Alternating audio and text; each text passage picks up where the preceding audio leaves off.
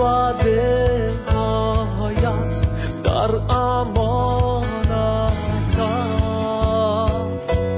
تکیه دارم هر روزه شاه جاودانی مالک جانی. برجلانی حیات ما قوت ما. در توست. کل هستی فریاد زنم می‌گویی خدای زنده ام شفا دهنده ام امید من. همه چیزم مسلوب گشتی بهر من. نجات دادی جان من. تو سلطانم همه چیز. خدای زنده ام خدای زنده ام شفا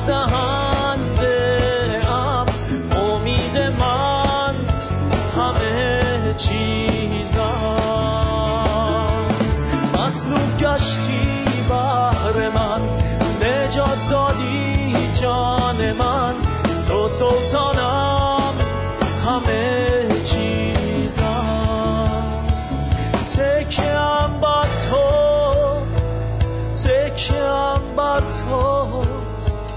تکیم با توست. خدا بندم تکیم با توست. تکیم با توست. تکیم بر توست. خدا من تکیم بر توست.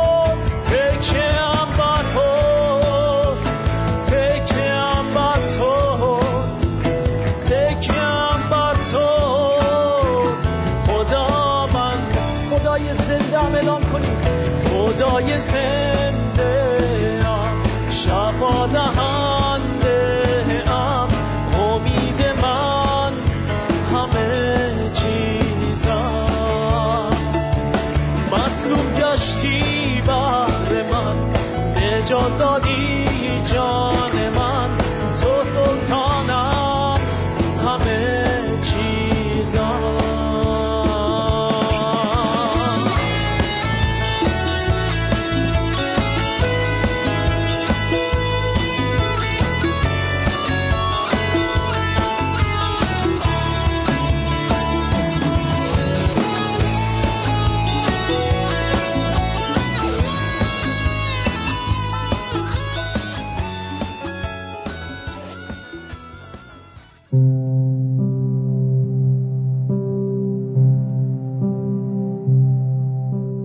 کلیسا قسمت دوم.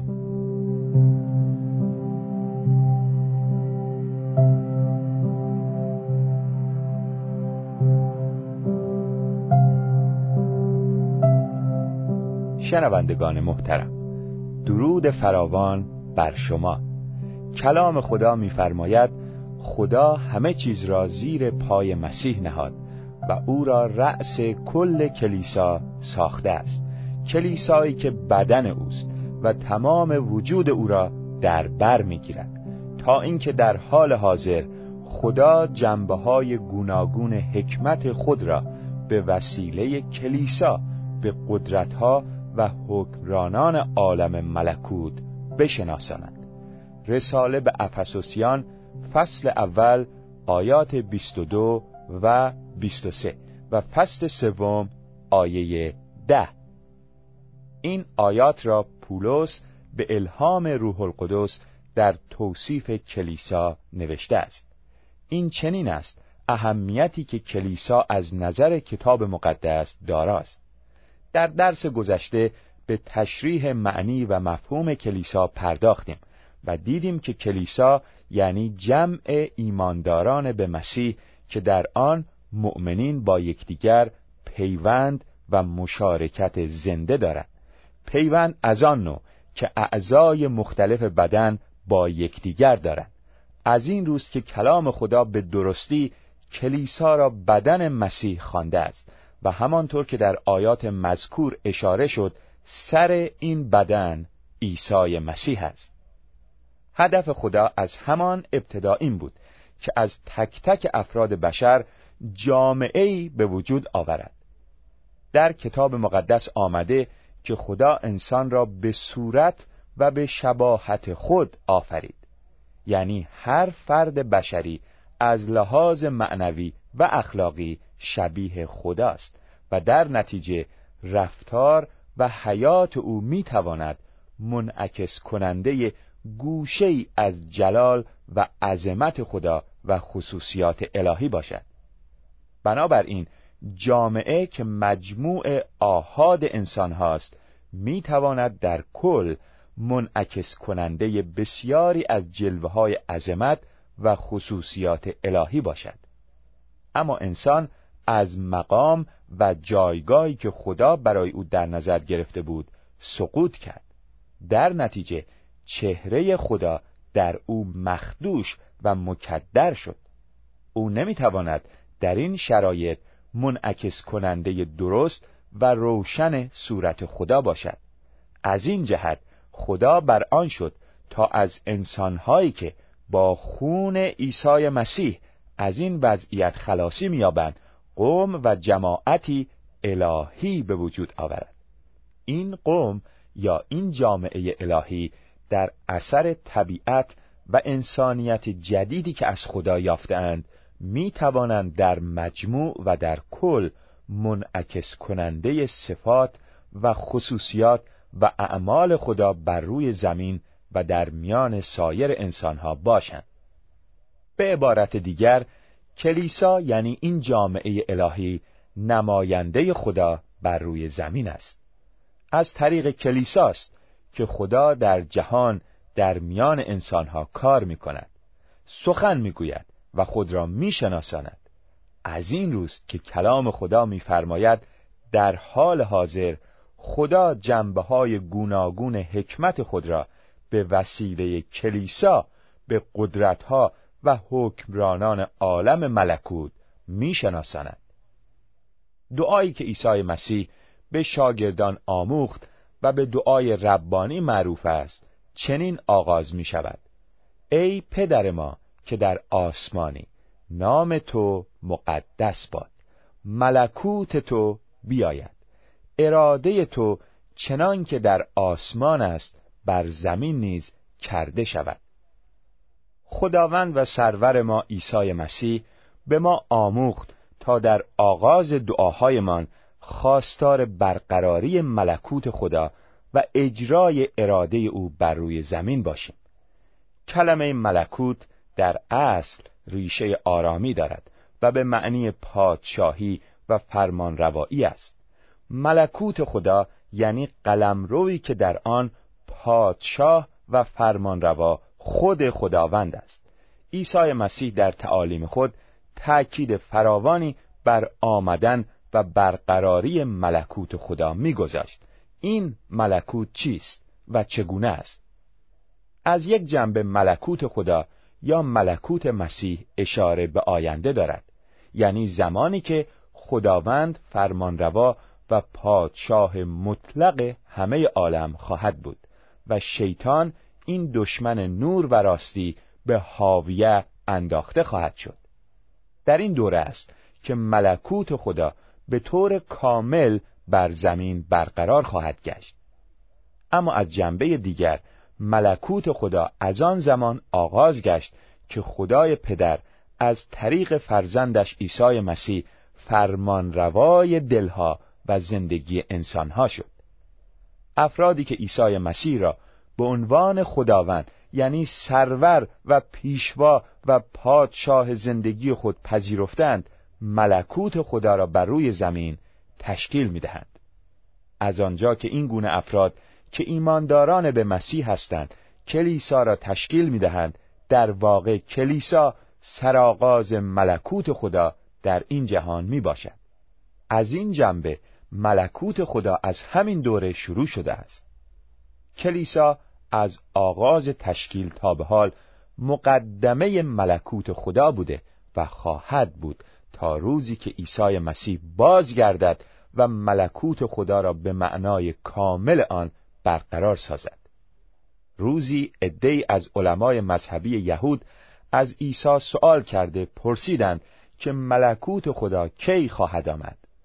عیسی در جواب ایشان فرمود پادشاهی خدا طوری نمی آید که بتوان آن را مشاهده کرد و کسی نخواهد گفت که آن در اینجا یا در آنجاست چون در حقیقت پادشاهی خدا در میان خود شماست.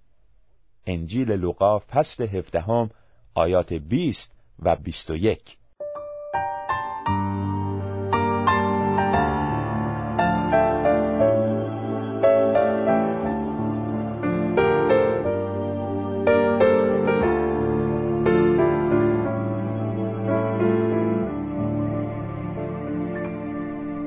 چه زیباست که شون جمع مقدسی. یک دل با هم در حضور خدای ما در خانه پدر ما.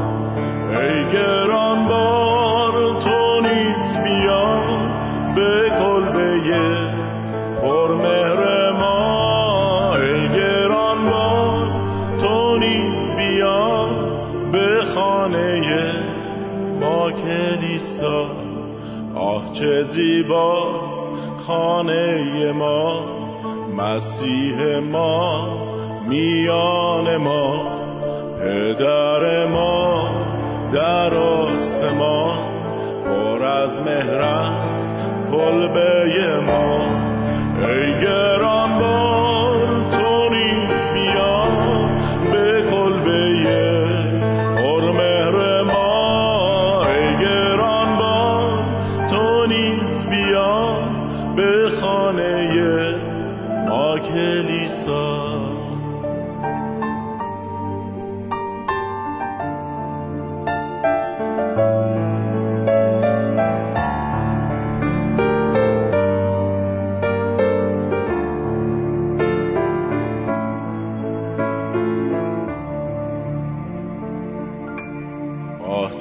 زیباست آن کلیسا که سر آن بود عیسی.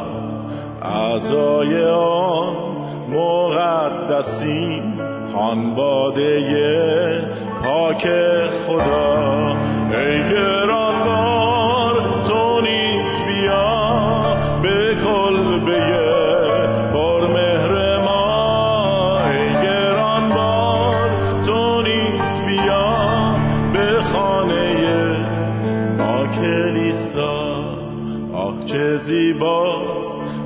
مسکن ما بهز قصرای این دنیا. گرچه حقیر است این کلبه لیکن ایسا باشد آنجا. ای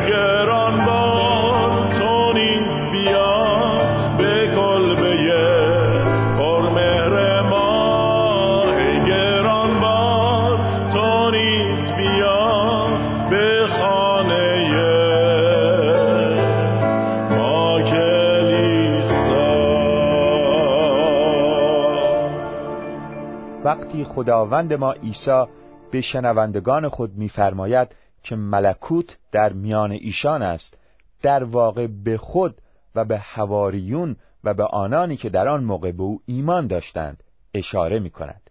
آنان در کل کلیسا یعنی ملکوت خدا را بر روی زمین تشکیل می‌دادند.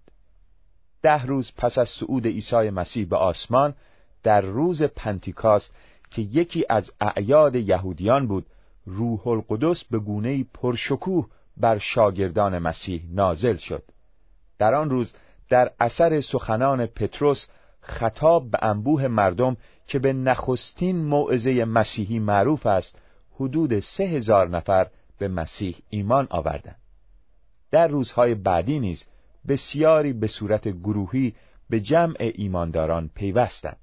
به این ترتیب کلیسای مسیح به صورت رسمی و گسترده تشکیل یافت و مفهوم ملکوت خدا را به طور کاملتری تحقق بخشید. از آن روز تا به حال کلیسا ملکوت خدا و آن جامعه الهی بوده که خدا از ابتدای آفرینش در مد نظر داشت. عیسی مسیح مثلها یا حکایات بسیاری بیان فرمود تا ملکوت خدا را تشریح کند. در برخی از این حکایات عیسی به آینده یعنی زمانی که سلطنت خدا به طور کامل بر زمین برقرار خواهد شد اشاره می کند. در برخی دیگر به روشنی می توان درک کرد که مقصود عیسی از ملکوت خدا کلیسا و حیات و فعالیت آن در این دنیاست. انجیل متا فصل سیزدهم شامل تعداد زیادی از این حکایت هاست و با مطالعه آن می توانید این مفهوم را بهتر درک کنید. بلی، کلیسا سراغاز و مقدمه ملکوت خداست. کلیسا قلم روی است که در آن خدا فرمان روایی می کند و ایمانداران که اتباع این ملکوت هستند با جان و دل امر فرمان روای خود را پیروی می کنند. آیا شما نیز جزو این ملکوت هستید؟ آیا وارد این ملکوت شده اید؟ اما ممکن است این سوال مطرح شود که هدف و وظیفه و کارکرد این ملکوت چیست؟ یا به عبارت ساده تر کلیسا یعنی این ملکوت در این جهان چه وظیفه و رسالتی بر دوش دارد؟ بار دیگر به دعای ربانی توجه کنیم. پس از دعا برای برقراری ملکوت خدا باید دعا کرد و گفت اراده تو چنان که در آسمان است بر زمین نیز کرده شود. به عبارت دیگر با برقراری ملکوت و فرمان روایی خدا در این جهان اراده او نیز اجرا خواهد شد.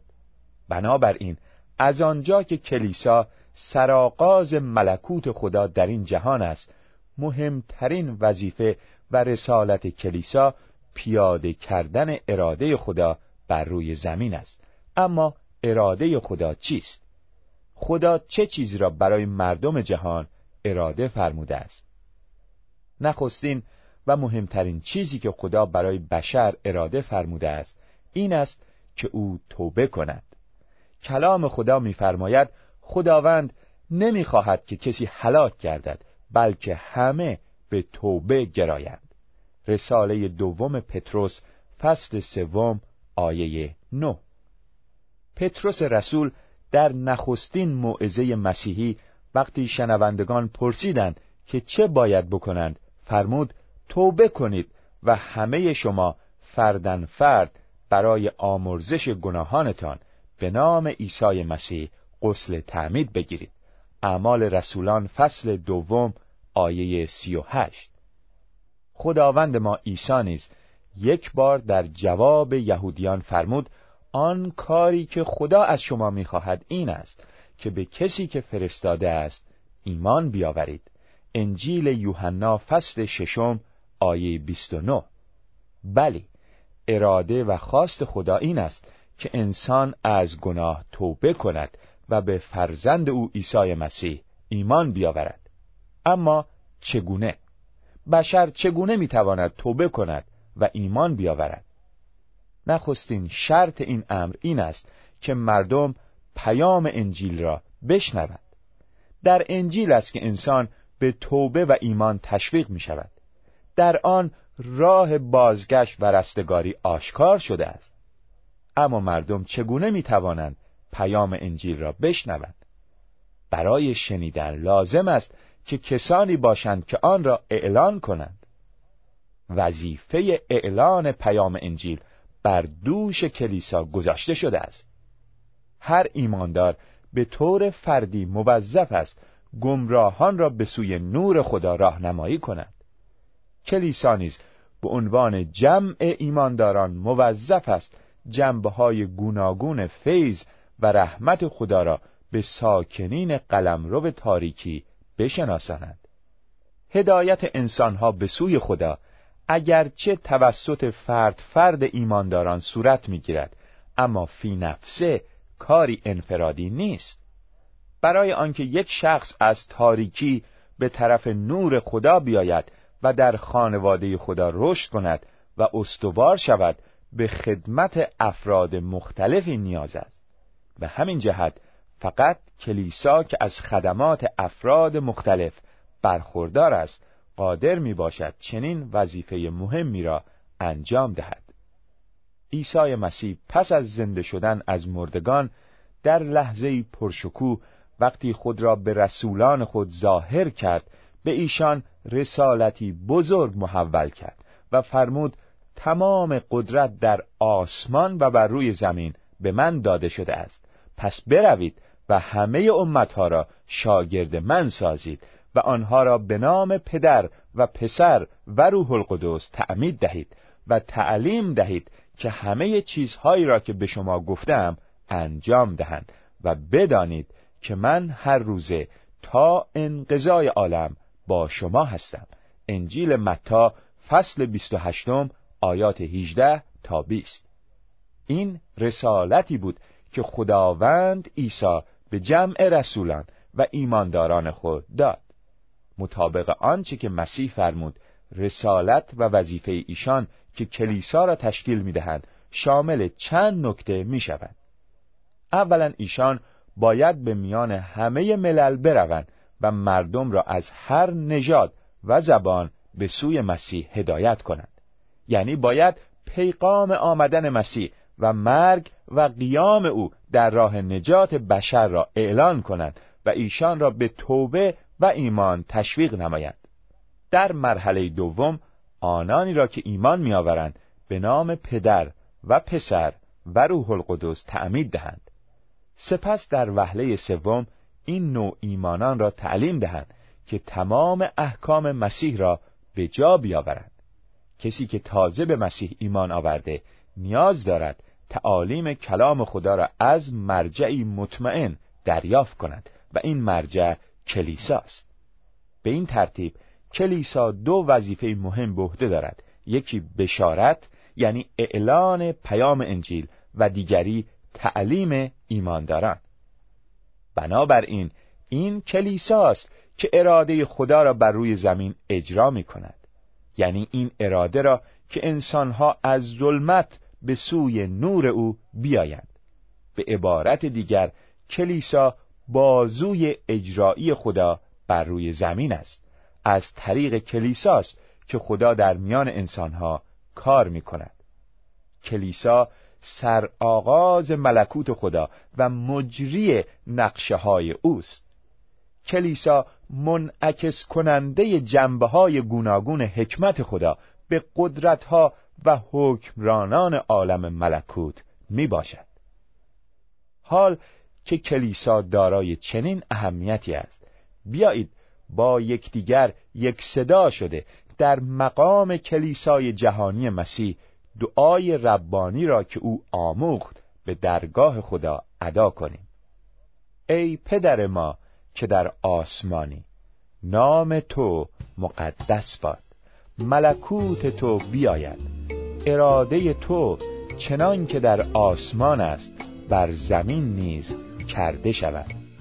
نان کفاف ما را امروز به ما بده و قرضهای ما را ببخش چنان که ما نیز قرضداران خود را میبخشیم و ما را در آزمایش میاور بلکه از شریر ما را رهایی ده زیرا ملکوت و قوت و جلال تا ابدالآباد از آن توست.